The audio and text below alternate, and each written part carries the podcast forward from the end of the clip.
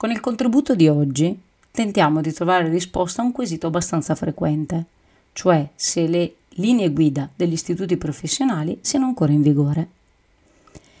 Se vi interessa approfondire le linee guida e le indicazioni nazionali della scuola secondaria di secondo grado, trovate in descrizione il link di approfondimento di questa tematica con dei contributi di video specifici.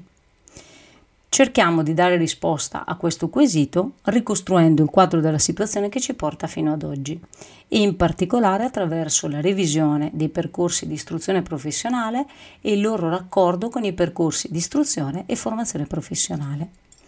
Il primo riferimento in materia è il decreto numero 92 del 24 maggio 2018 che è discendente dalla cosiddetta riforma della buona scuola, cioè la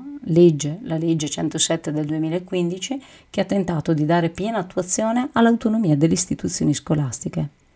Tra le deleghe, le famose deleghe dei commi 180 e 181 dell'articolo 1 di questa legge, era prevista anche la revisione dei percorsi di istruzione professionale e il raccordo tra questi e i percorsi di istruzione e formazione professionale. Il primo decreto di attuazione di questa revisione è stato il decreto legislativo numero 61 del 2017. All'interno del decreto 92, che è quello che ci interessa in particolare adesso, sono citati tutti quei riferimenti legislativi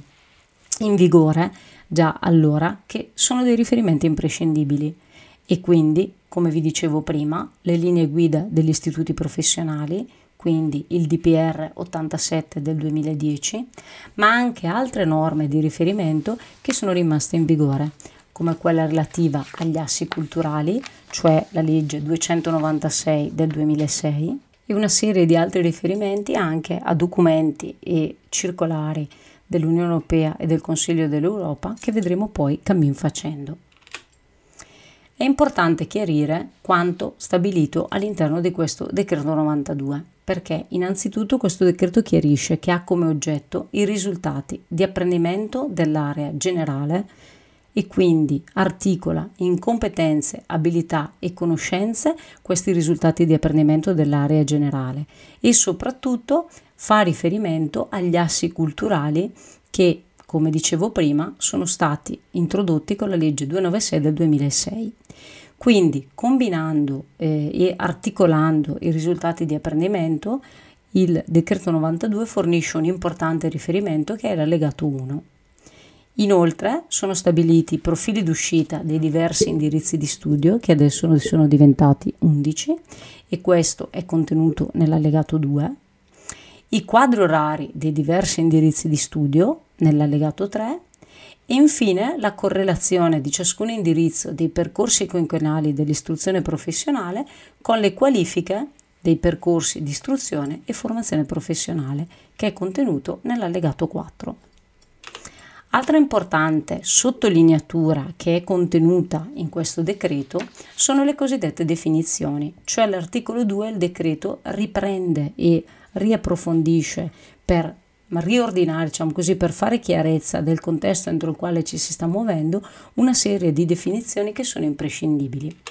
Innanzitutto l'apprendimento formale, che identifica quell'apprendimento che, come sappiamo, si attua nel sistema di istruzione e formazione e nell'università o nel contesto dell'alta formazione musicale, artistica e coreutica, che si caratterizza per concludersi con un titolo di studio conclusivo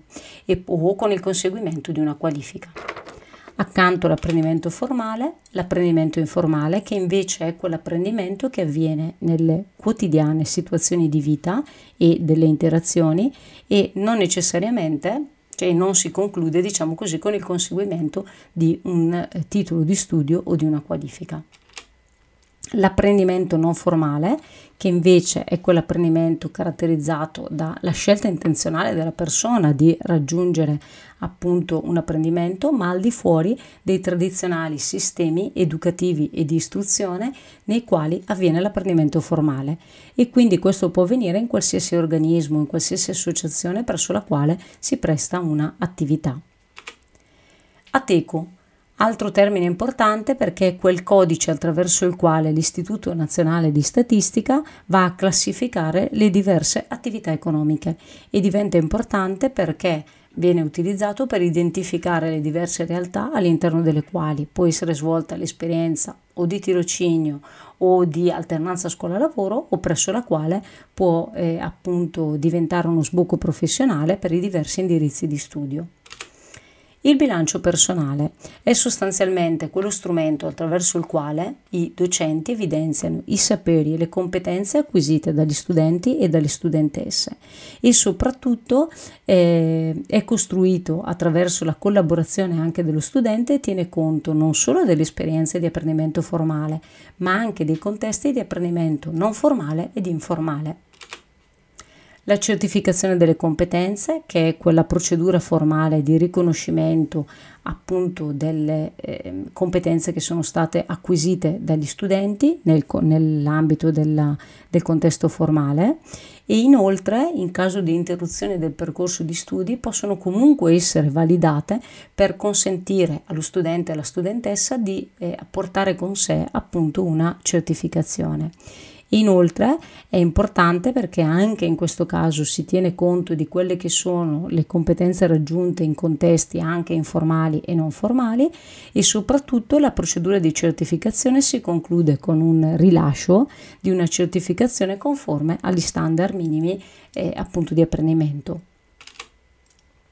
La classificazione dei diversi settori economico-professionali che quindi avviene combinando il dato del codice ATECO che abbiamo visto prima cosa essere e il dato di classificazione delle professioni e questo permette di aggregare in settori l'insieme delle attività e delle professionalità appartenenti appunto al mercato del lavoro. L'altro termine di riferimento è il termine competenza, che sappiamo ormai essere un termine noto nel contesto appunto della scuola e dell'ambito formativo, perché appunto è quella comprovata capacità di utilizzare in situazioni più svariate di lavoro, di studio, ma anche di esperienza quotidiana, quelle conoscenze e abilità che sono state acquisite nei diversi contesti di apprendimento, formale, informale e non formale. Le istituzioni scolastiche degli istituti professionali, e quindi importante riferimento perché appunto offrono quei percorsi di istruzione professionale che permettono di raggiungere il conseguimento di un titolo di studio di appunto diploma. La nomenclatura e classificazione delle unità professionali, anche questo è uno strumento che è stato adottato dall'Istat per classificare e rappresentare le diverse professionalità ed è utile insieme al codice ATECO per consentire la declinazione degli indirizzi di studio in coerenza con le richieste del territorio. Infatti vedremo che un altro elemento di notevole importanza introdotto con il decreto legislativo 61 e con il decreto 92 è proprio l'attenzione alle esigenze del territorio, sul quale avremo poi modo di approfondire la tematica. I percorsi di istruzione e formazione professionale, che sono sostanzialmente quei percorsi che permettono di conseguire una qualifica o un diploma professionale e sono appunto facenti capo alle indicazioni della Regione. Il profilo d'uscita di ogni indirizzo, che è praticamente il profilo formativo inteso come standard formativo in uscita dei diversi indirizzi di studio. Il profilo professionale, che è invece l'insieme di quei contenuti tipici delle funzioni o mansioni di una specifica categoria di professioni. Il progetto formativo individuale, altro elemento di grande novità introdotto col decreto legislativo 61, cioè quel progetto che ha come obiettivo il tentativo di motivare e orientare lo studente e la studentessa nell'avere consapevolezza e nel contribuire alla progressiva costruzione del proprio percorso formativo e lavorativo. Infatti ha lo scopo di accompagnare lo studente e anche di aiutarlo a migliorare il successo formativo e soprattutto di orientarlo e di guidarlo nella realizzazione di questo successo formativo. È elaborato questo bilancio personale nel primo anno di frequenza del percorso di studi ed è revisionato periodicamente per l'intera durata della sua validità. La qualificazione, che è praticamente il titolo di istruzione o di formazione che viene appunto raggiunto, il Sistema Nazionale di Certificazione delle Competenze, che invece è quell'insieme di servizi di individuazione, validazione e certificazione delle competenze, e l'unità di apprendimento. Anche questo un elemento interessante di novità, perché è quel complesso di attività che è innanzitutto interdisciplinare e soprattutto un insieme significativo di competenze, abilità e conoscenze in cui è organizzato il percorso formativo di uno studente o di una studentessa. Diviene anche un riferimento fondamentale per la valutazione da parte dei docenti, anche per la certificazione delle competenze e per il riconoscimento del percorso che viene realizzato dal ragazzo. Parte dagli obiettivi formativi e si sviluppa con appositi percorsi di studio e di metodo e di contenuto. Quindi è importante avere questo quadro di riferimento di definizioni, perché il fatto di averlo voluto inserire è proprio per inquadrare questo decreto e questo percorso di revisione e di raccordo con gli enti di istruzione e formazione professionale in un contesto ben preciso. Entriamo nel merito adesso di alcuni particolari appunto temi. Innanzitutto l'articolo 3 è molto interessante perché declina i diversi profili d'uscita degli studenti nei diversi indirizzi di studio. Profili d'uscita che riguardano gli indirizzi che sono stati rivisti, che sono appunto, come vi dicevo prima, diventati 11, che sono l'agricoltura, lo sviluppo rurale, valorizzazione dei prodotti del territorio e gestione delle risorse forestali e montane. Secondo indirizzo, pesca commerciale e produzioni ittiche. Terzo indirizzo, industria e artigianato per il Made in Italy. Quarto indirizzo, manutenzione e assistenza tecnica. Quinto indirizzo, gestione delle acque e risanamento ambientale. Sesto, servizi commerciali. Settimo, enogastronomia e ospitalità alberghiera. Ottavo, servizi culturali e dello spettacolo. Nono, servizi per la sanità e assistenza sociale. Decimo, arti ausiliarie delle professioni sanitarie odontotecnico. Undicesimo, sempre arti ausiliarie delle professioni sanitarie ottico. Quindi i diversi indirizzi di studio che abbiamo visto essere stati riorganizzati in 11 sono strutturati con attività di insegnamento di carattere generale, come era già anche all'interno delle precedenti linee guida. E questa istruzione generale, che però è comune a tutti gli indirizzi, fa riferimento agli assi culturali dei linguaggi, dell'asse matematico e dell'asse storico-sociale, che abbiamo detto essere il punto di riferimento per la strutturazione appunto delle attività di insegnamento. Inoltre ci sono poi delle specificità di attività di insegnamento e di indirizzo che sono riferiti all'asse scientifico, tecnologico e professionale, che sono approfondite nell'allegato 2, che poi avremo modo di vedere appunto nel dettaglio. Il passaggio al nuovo ordinamento deve avvenire progressivamente ed è già stato avviato a partire dall'anno scolastico 18-19. Per favorire questo percorso di progressivo passaggio al nuovo ordinamento sono stati mantenuti e rafforzati i cosiddetti uffici tecnici, che già erano esistenti all'interno appunto delle istituzioni scolastiche, ed è stato mantenuto il cosiddetto curriculum dello studente e della studentessa, che viene consegnato allo studente alla conclusione del proprio percorso di studi. Inoltre l'articolo 5 fornisce alcune indicazioni per la definizione dei piani triennali dell'offerta formativa, cioè dà alcune indicazioni alle istituzioni scolastiche per articolare la propria offerta formativa nell'ambito dell'istruzione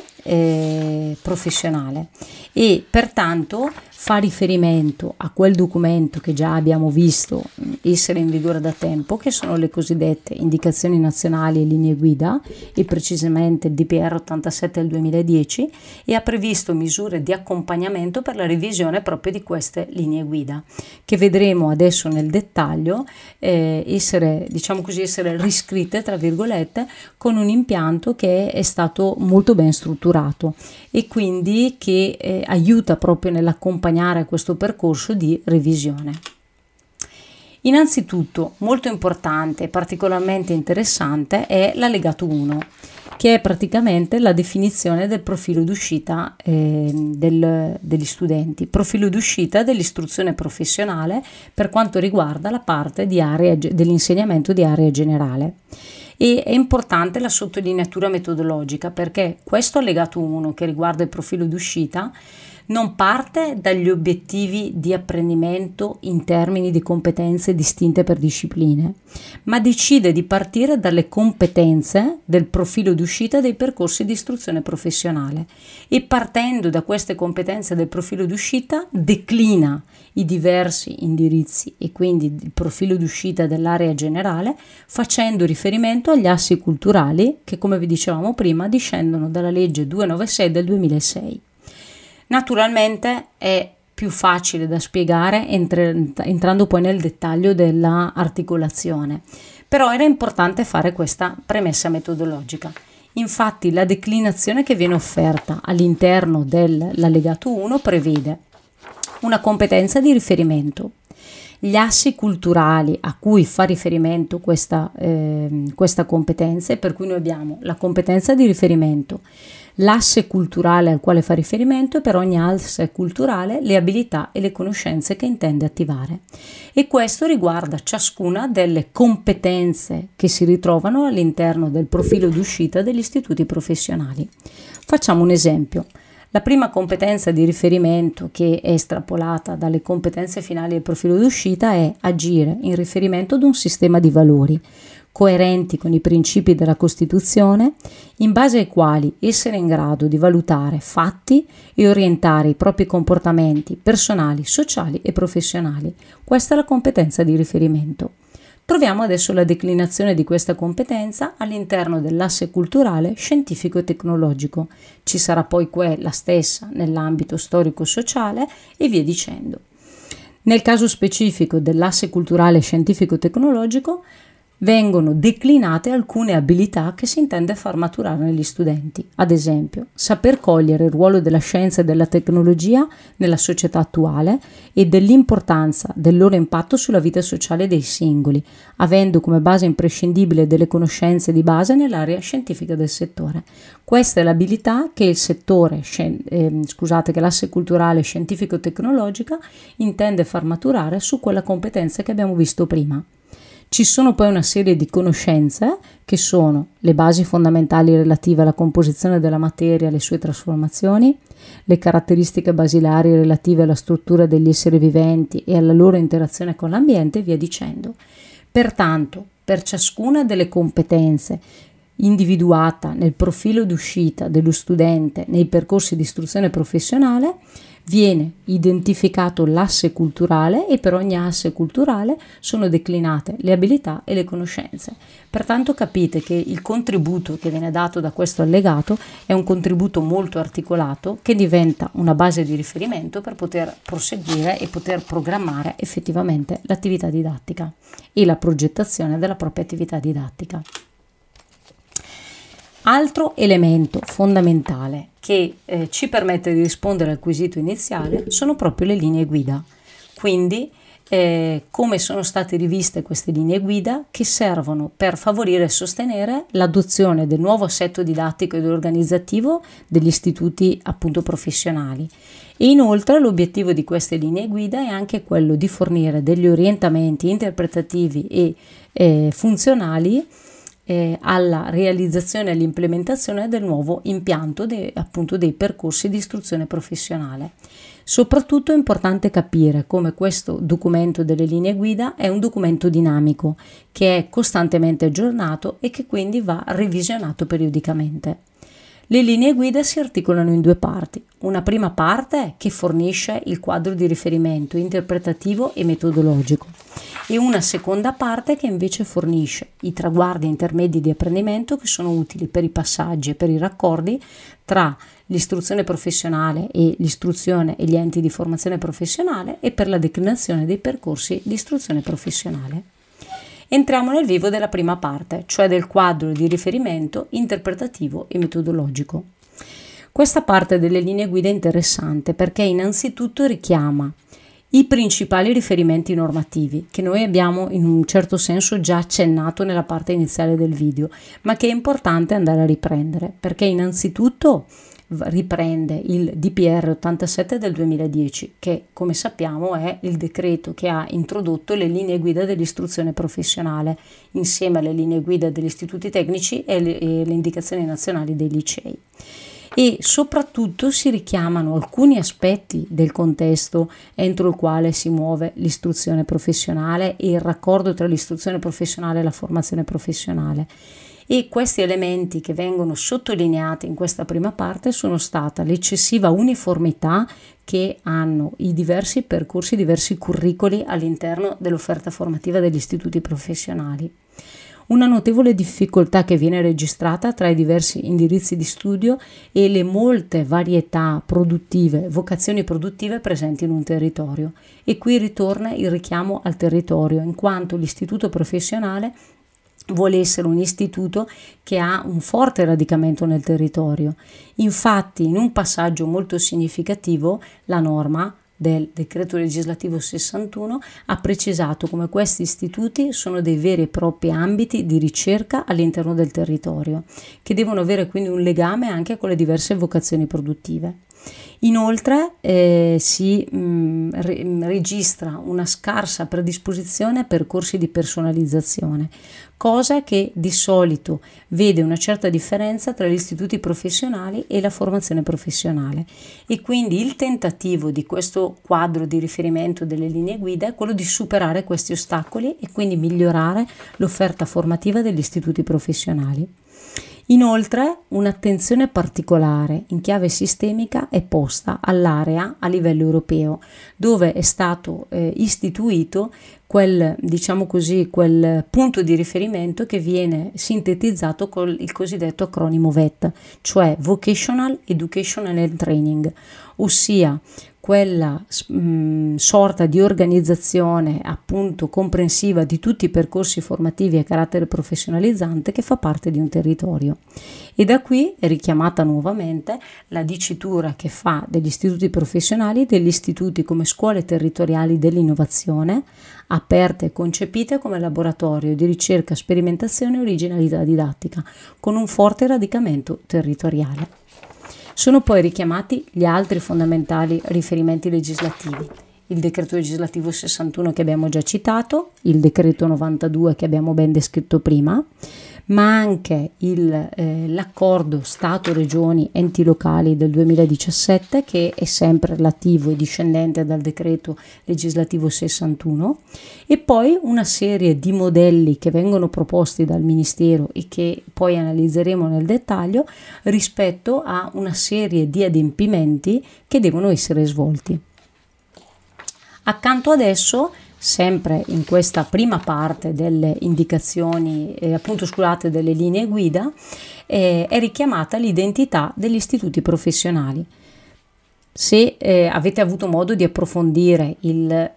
DPR 87, anch'esso e ciascuno dei DPR relativi alle linee guida e alle indicazioni nazionali aveva sempre dedicato una parte appunto del decreto all'approfondimento dell'identità dei diversi indirizzi, e qui l'identità degli indirizzi di istituto professionale viene definita con un nuovo paradigma. Infatti si dice che è cambiato il paradigma identitario di questi istituti proprio per far fronte a quelle difficoltà che abbiamo detto essere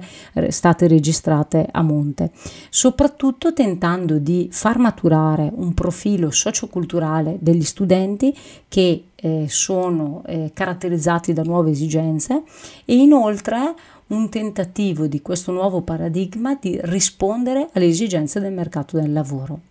Permettetemi una parentesi: frequentemente il tema dell'attenzione al mondo del lavoro è oggetto di osservazione anche critica, anzi è frequentemente una diatriba tra il mondo del lavoro e il mondo della scuola, in quanto la scuola non dovrebbe preparare, o perlomeno non dovrebbe esclusivamente preparare alla richiesta di professionalità del mondo del lavoro, ma la competenza della scuola è quella di garantire il successo formativo di ogni studente e di ogni studentessa e non preoccuparsi di formare lavoratori e lavoratrici, ma prima di tutto cittadini e cittadine. Peraltro nel contesto attuale potremmo dire anche cittadini e cittadine digitali.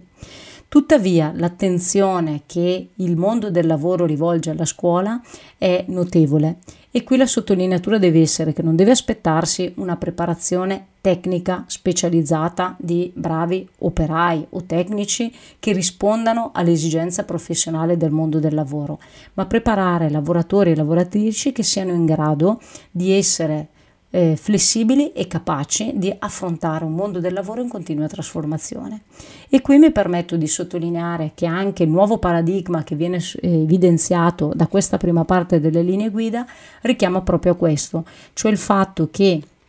sia indispensabile che il mondo del lavoro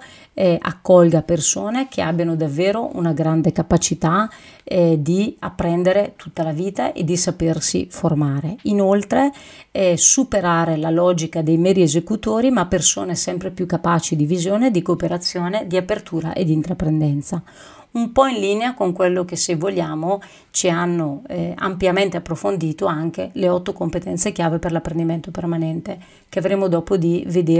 modo di vedere anche dopo come sono un importante punto di riferimento anche nelle linee guida. Inoltre, in questo nuovo paradigma si presta notevole attenzione ad integrare accanto all'apprendimento formale anche il riconoscimento degli apprendimenti formali ed informali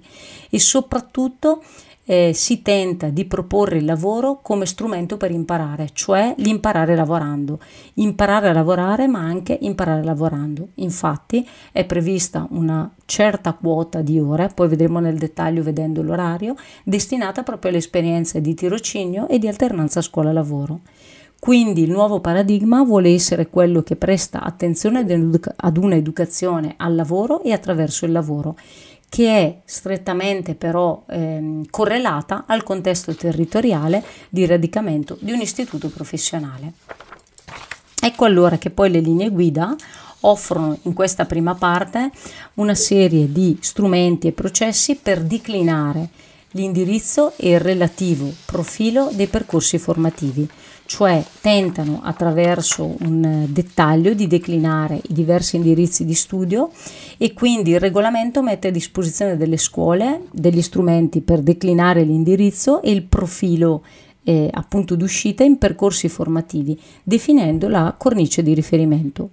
Cornice che, come abbiamo già anticipato, fa riferimento innanzitutto alla norma che ha introdotto gli assi culturali e l'abbiamo ben vista prima, ma soprattutto presta attenzione al tema dell'inclusione e quindi per garantire opportunità a tutti gli studenti e alle studentesse per riuscire davvero a raggiungere il proprio personale successo formativo, e inoltre prevede forti processi di personalizzazione proprio per aiutare gli studenti ed accompagnarli in questa consapevolezza del proprio percorso di crescita. È importante poi vedere una serie di contributi che all'interno delle linee guida, nella prima parte delle linee guida, vengono offerti. Innanzitutto un primo box dove sono offerti dei criteri per declinare gli indirizzi e i profili professionali rispetto alle esigenze del territorio. E qui il box a cui facciamo riferimento precisa come questa declinazione dei diversi indirizzi deve essere in coerenza con le linee guida ma anche con la programmazione regionale, perché se vogliamo parlare anche di raccordo con gli istituti di formazione professionale, sapete che questi fanno capo alla progettazione e programmazione regionale.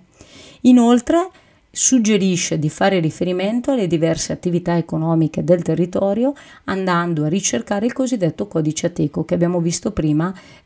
appunto di cosa si tratta. Inoltre suggerisce di utilizzare quegli spazi di flessibilità che vengono offerti dal regolamento dell'autonomia scolastica, rispettando logicamente i vincoli degli ordinamenti, e inoltre offre una serie di strumenti per la declinazione degli indirizzi in percorsi formativi, primo fra tutti il profilo d'uscita, integrato con appunto la legge 296 del 2005. Inoltre una parte comune di insegnamento generale per tutti gli indirizzi e una parte specifica per i diversi indirizzi di studio, e qui vedremo come vengono declinate poi le appunto 12 competenze declinate in abilità e conoscenze. e inoltre un profilo di indirizzo in esito ai percorsi quinquennali dove vengono declinati i diversi risultati di apprendimento in termini di competenze, di abilità minime e di conoscenze essenziali. E naturalmente questo box di riferimento è uno schema riassuntivo che esemplifica un quadro di carattere generale a cui poi ogni istituzione scolastica può andare ad apportare i propri adattamenti. L'altro elemento al quale si fa riferimento è il sistema della sussidiarietà, che non è una novità di questo decreto e delle linee guida, ma il sistema della sussidiarietà, come sapete, discende già dall'impianto dell'istruzione professionale nel raccordo con l'istruzione e formazione professionale, che infatti è facente capo alla regione. Le modalità, il box 2 offre in questo caso un suggerimento sulla modalità di accreditamento degli istituti professionali in raccordo con appunto l'offerta stabilita da livello regionale. È importante perché la nuova sussidiarietà alla quale intende puntare l'impianto delle linee guida e l'impianto del decreto 92 è più volta a realizzare un effettivo raccordo tra i due sistemi più che una semplice integrazione, e soprattutto tenta di mettere in atto anche metodologie e strumenti che sono più incisivi rispetto al passato. Inoltre, parlando di raccordi, propone anche alcuni obiettivi comuni che sono volti a realizzare questa integrazione tra l'istruzione professionale e l'istruzione e formazione professionale, ampliando l'offerta formativa e offrendo proprio l'attenzione al radicamento nel territorio che abbiamo citato più volte. E qui è importante fare riferimento appunto al box 3 perché inquadra in maniera molto sintetica il cosiddetto quadro della filiera TVET, cioè Technical and Vocational Education and Training, e qui viene descritto in maniera molto sintetica quale diventa il sistema di riferimento. Abbiamo il sistema dell'istruzione professionale, che quindi rientra nell'ambito della scuola secondaria di secondo grado, che include nell'istruzione gli istituti tecnici e gli istituti professionali, articolati in un primo biennio, un secondo biennio ed un quinto anno. Sempre nell'ambito dell'istruzione secondaria abbiamo poi l'istruzione e formazione professionale, che ha le qualifiche triennali professionalizzanti di durata triennale e il diploma quadriennale professionale di durata quadriennale. E qui naturalmente per ciascuno di questi diversi indirizzi si fa riferimento al Quadro Nazionale delle Qualifiche, che vedremo poi successivamente che cos'è. Inoltre questa filiera prevede poi l'istruzione terziaria, che quindi è l'istruzione che include da un lato i percorsi universitari con le lauree professionalizzanti di durata triennale, ma anche il sistema degli IFTS, istituti di formazione tecnica superiore, e ITS, istituti tecnici superiori, che prevedono una formazione tecnica di appunto livello superiore. Peraltro su questi sistemi e su questo appunto istituto è intervenuto di recente il governo col decreto del ministro Bianchi, che ha rivisto e istituito i cosiddetti ITS, istituti tecnologici di formazione superiore. Accanto ad esso, altro elemento di fondamentale importanza sono le scadenze che il box 5 offre per i passaggi dall'istruzione professionale all'istruzione e formazione professionale, perché prevede alcuno scadenziario ben preciso. Innanzitutto le scadenze principali sono nell'ambito del primo biennio la possibilità di passaggio in corso d'anno, che deve avvenire entro il 31 di gennaio per gli istituti professionali nel rispetto della normativa regionale sull'istruzione e formazione professionale. Inoltre può avvenire anche al termine dell'anno scolastico. In questo caso, al termine dell'anno, la data di scadenza è il 30 di giugno per gli istituti professionali e fa sempre riferimento alla normativa degli IFP. Nell'ambito del terzo anno ci può essere anche qui un passaggio in corso d'anno che ha come scadenza per gli istituti professionali e per gli istituti di formazione, gli istituti e gli enti di formazione professionale il 30 di novembre, alla conclusione dell'anno sempre il 30 di giugno. E infine, nell'ambito del quarto anno ci può essere il passaggio al termine dell'anno solo nel passaggio dagli IFP, quindi dalla formazione professionale agli istituti professionali, che ha come termine ultimo il 30 di giugno. Sempre le linee guida offrono anche il box 6, all'interno del quale è ricostruito il procedimento per il passaggio dall'istituto professionale di provenienza, istituto o istituto di ente formazione professionale di provenienza, all'istituto di destinazione. E qui è importante vedere quali passaggi devono essere fatti. L'istituto di provenienza innanzitutto deve acquisire la domanda e trasmettere la richiesta all'istituto di destinazione,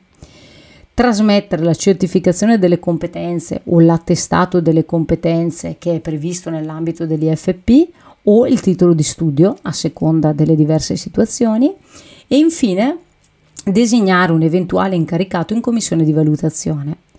L'istituto di destinazione invece acquisisce, la documentazione che viene fornita dall'istituto di provenienza, elabora il bilancio delle competenze sulla base della documentazione che è stata fornita, dalle certificazioni e dalle attestazioni che sono state inviate ed eventuali verifiche in ingresso che decide di mettere in cantiere. Dopodiché determina l'annualità all'interno della quale inserire lo studente sulla base dei crediti posseduti, progetta successivamente e realizza l'attività di inserimento e di accompagnamento dello studente e infine valuta il processo di inserimento e di accompagnamento per eventuali aggiustamenti. E qua è importante capire anche il ruolo che hanno avuto e che hanno la cosiddetta rete nazionale degli istituti professionali, che è stata istituita proprio grazie al decreto legislativo 61, perché ha proprio cercato di promuovere l'innovazione e il permanente raccordo e aggiornamento tra queste diverse realtà e quindi ha avuto e ha tuttora un ruolo molto importante. All'interno delle linee guida si passa poi a definire il nuovo assetto organizzativo e didattico degli enti e degli istituti di istruzione professionale e l'assetto organizzativo è strutturato un po' sulla falsariga dell'impianto che già avevamo col DPR 87 del 2010, cioè il quadro di orario e i periodi didattici. E precisamente così è articolato: abbiamo un primo biennio dove l'area di istruzione generale include 1188 ore complessive e l'area di indirizzo 924 ore complessive, di cui 396 sono gestite in compresenza con con il docente tecnico pratico, quindi nell'attività proprio anche laboratoriale. All'interno del monte ore complessivo del primo biennio sono incluse anche 264 ore di personalizzazione educativa. Pertanto, nel primo biennio le ore complessive che vengono erogate sono 2112. Nel terzo anno, quarto anno e quinto anno abbiamo nella parte di istruzione generale 462 ore, mentre nell'area di indirizzo 594. Il monte ore di compresenza è diversificato a seconda degli indirizzi di studio e quindi il monte ore complessivo di ciascun anno del triennio è di 1056 ore. Quindi è un po' ripreso e rivisto l'impianto che era stato realizzato dalle DPR 87 del 2010. Anche qui si richiama l'importanza e il ruolo centrale del comitato tecnico-scientifico e è importante richiamare un altro aspetto all'interno dell'assetto organizzativo. Dimenticavo che sono previste delle ore di alternanza scuola-lavoro, così come sono previste le ore di apprendistato che possono essere già attuate sin dalla seconda annualità del biennio unitario, quindi del primo biennio, per cui un'anticipazione, di quelle che sono le possibili esperienze di alternanza e di apprendistato professionalizzante.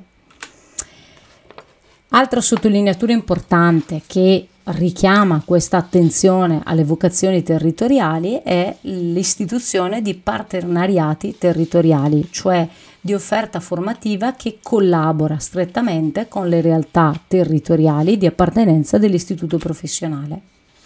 Infine, altro box molto interessante ed utile che può fornire un impianto di riferimento è il box 8, dove si offre l'impianto che dovrebbero avere le cosiddette unità di apprendimento che abbiamo visto prima cosa essere.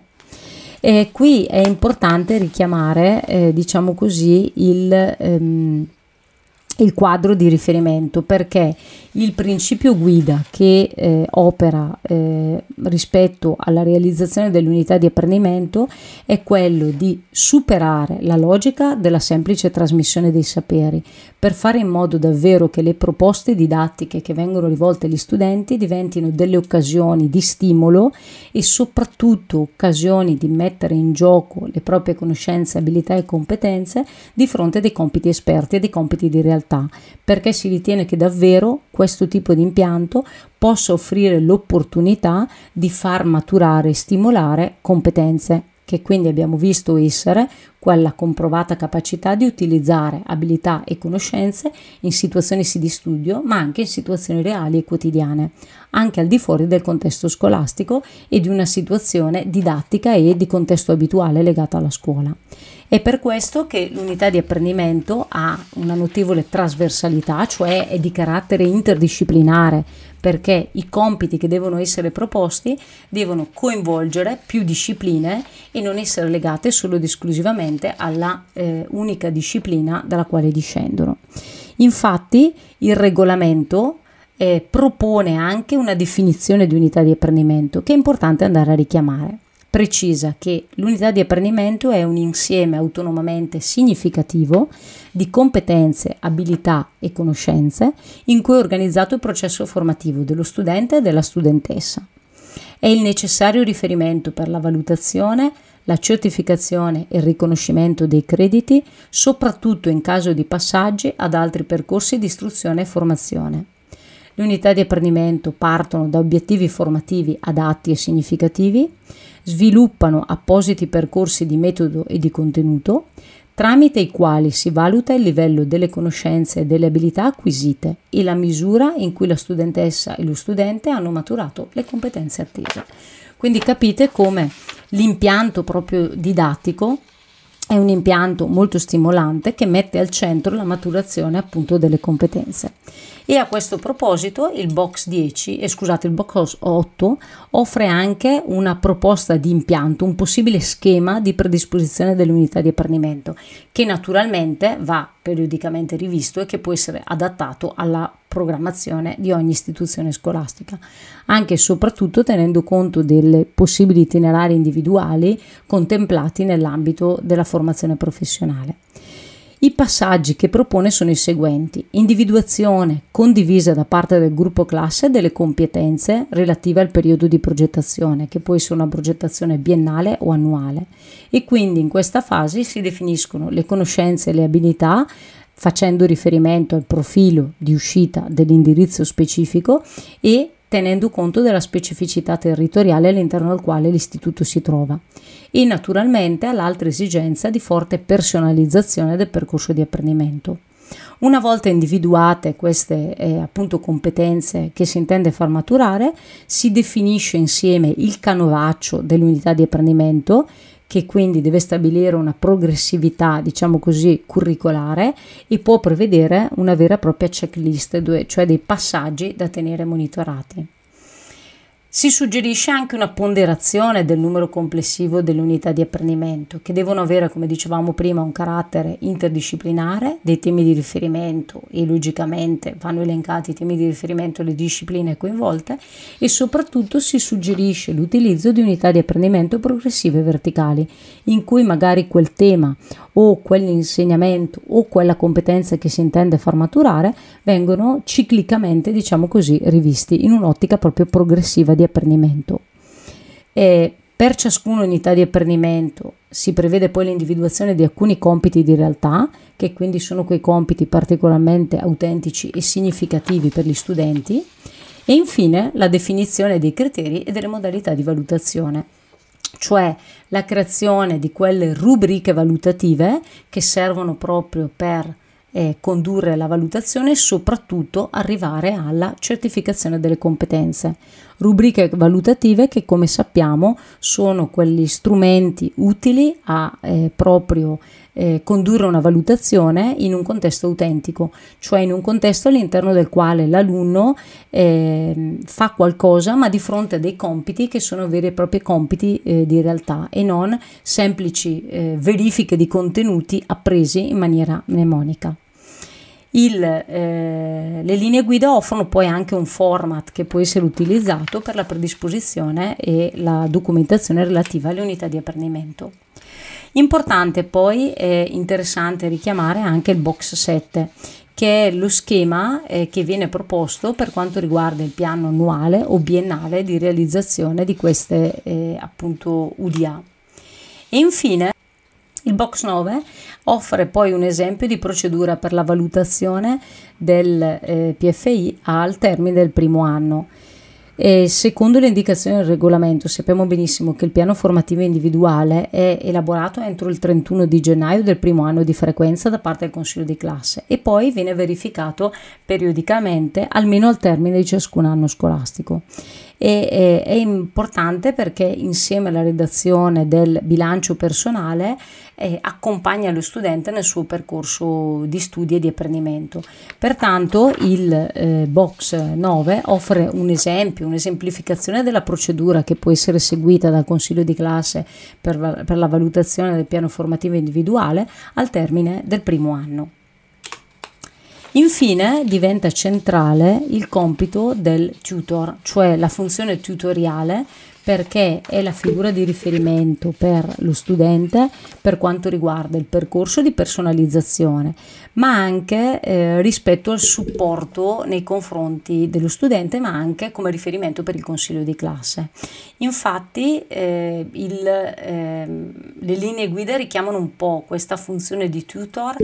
cercando di richiamare un po' la figura del maestro di bottega, di mentore, che viene ben richiamato dal settore della formazione professionale, e quindi è anche una figura di importante intermediazione e comunicazione, perché accoglie, incoraggia e accompagna lo studente. È punto di riferimento anche per le famiglie, per la famiglia, rispetto alle necessità dello studente per lo scambio continuo di informazioni. Redige il bilancio iniziale, sentita nel caso di scuola di provenienza e appunto anche la scuola di un eventuale passaggio di raccordo. Redige la bozza del piano formativo individuale, che poi deve essere analizzato ed approvato dal consiglio di classe. Monitora, segue, orienta o riorienta lo studente e inoltre propone al consiglio di classe eventuali modifiche di questo piano formativo individuale. Quindi capite che è una figura centrale per accompagnare proprio il percorso formativo dello studente. La seconda parte invece delle linee guida entra nel merito della declinazione dei risultati di apprendimento intermedi del quinquennio e pertanto è importante richiamare anche la metodologia che è stata utilizzata per elaborare questa declinazione di risultati, perché innanzitutto è stata effettuata da un gruppo di lavoro di persone operanti nell'ambito delle scuole di istruzione professionale, nell'ambito della formazione professionale, e ha tenuto conto anche delle indicazioni che sono state fornite dai cosiddetti stakeholder consultati nella fase iniziale di avvio di questo percorso di revisione degli istituti professionali. È importante perché ha come quadro di riferimento innanzitutto il quadro europeo delle qualifiche, che sappiamo essere un punto di riferimento centrale entrato in vigore il 23 aprile 2008 con le raccomandazioni del Parlamento europeo e del Consiglio d'Europa. Quadro europeo delle qualifiche che permette davvero di inquadrare le diverse qualifiche conseguite all'interno dei paesi dell'Unione Europea, ma fa anche riferimento ad un altro documento fondamentale che sono le 8 competenze chiave per l'apprendimento permanente, che come sappiamo sono state un documento in prima battuta approvato nel 2006 e poi rivisto nel 2018, un'evoluzione delle competenze chiave in ambito europeo che, se desiderate approfondire, trovate in un video specifico indicato in descrizione.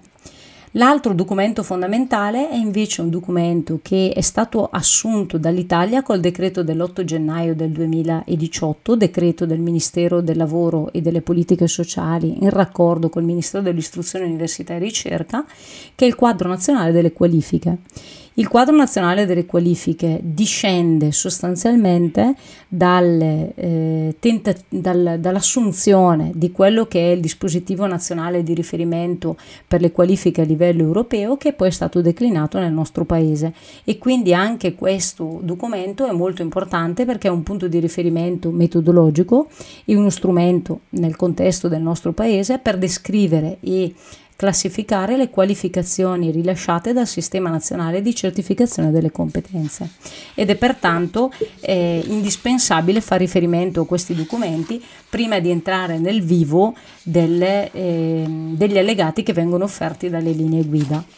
Allegati che sono rispettivamente due, allegato A e allegato B. L'allegato A, che è sostanzialmente la declinazione dei risultati di apprendimento intermedi delle 12 competenze, di cui abbiamo visto un esempio prima, appunto all'inizio, delle 12 competenze relative agli insegnamenti e alle attività di area generale che abbiamo visto nell'allegato 1. E in questo allegato questi risultati di apprendimento sono appunto articolati, dapprima facendo riferimento alla competenza dell'allegato 1 del regolamento, e poi vengono articolate queste competenze nel loro raggiungimento nel primo biennio, nel terzo, nel quarto e nel quinto anno. Facciamo sempre riferimento alla prima competenza, che è stato l'esempio che abbiamo fatto prima guardando all'allegato 1. Agire in riferimento ad un sistema di valori coerenti con i principi della Costituzione, in base ai quali essere in grado di valutare fatti e orientare i propri comportamenti personali, sociali e professionali. Questa prima competenza è declinata nel primo biennio nel seguente risultato di apprendimento intermedio: saper valutare fatti e orientare i propri comportamenti personali in ambito familiare, scolastico e sociale. La medesima competenza è declinata nel terzo anno: saper valutare fatti e orientare i propri comportamenti in situazioni sociali e professionali strutturate che possono richiedere un adattamento del proprio operato nel rispetto di regole condivise. Nel quarto anno diventa saper valutare fatti e orientare i propri comportamenti in situazioni sociali e professionali soggette a cambiamenti che possono richiedere un adattamento del proprio operato nel sistema di regole condivise e nella normativa specifica di settore. Infine, per il quinto anno, saper valutare fatti e orientare i propri comportamenti personali, sociali e professionali per costruire un progetto di vita orientato allo sviluppo culturale, sociale ed economico di sé e della propria comunità. Pertanto, per ciascuna delle 12 competenze che sono individuate dall'allegato 1 c'è questa declinazione dei risultati di apprendimento intermedi del profilo d'uscita per le attività e gli insegnamenti di carattere generale. Mentre l'allegato B arricchisce il nostro quadro perché completa il riferimento alle competenze, riportando i risultati di apprendimento intermedi sempre nel profilo d'uscita per quanto riguarda gli insegnamenti di carattere generale, ma per ogni competenza fa riferimento al periodo o all'annualità, al livello del quadro nazionale delle qualifiche, che abbiamo visto prima essere il punto di riferimento per la classificazione delle qualifiche a livello nazionale, la competenza intermedia, e inoltre arricchisce inserendo anche gli assi culturali. Quindi, per esempio, partendo sempre dalla nostra iniziale competenza, la numero 1, si stabilisce per ogni annualità, biennio, terzo anno, quarto anno, quinto anno, il rispettivo livello del quadro nazionale delle qualifiche, la competenza intermedia che abbiamo visto citata prima, desunta dall'allegato 1, e l'asse culturale a quale fa riferimento. Pertanto qui si aggiungono i livelli del quadro nazionale delle qualifiche e gli assi culturali di riferimento, che nell'ambito della nostra prima competenza che abbiamo utilizzato come esempio sono l'asse storico-sociale e l'asse scientifico-tecnologico e professionale. Pertanto vediamo come l'impianto del DPR 87 2010, che era quello che aveva introdotto le linee guida degli istituti professionali, è stato progressivamente rivisto e ampliato ed arricchito,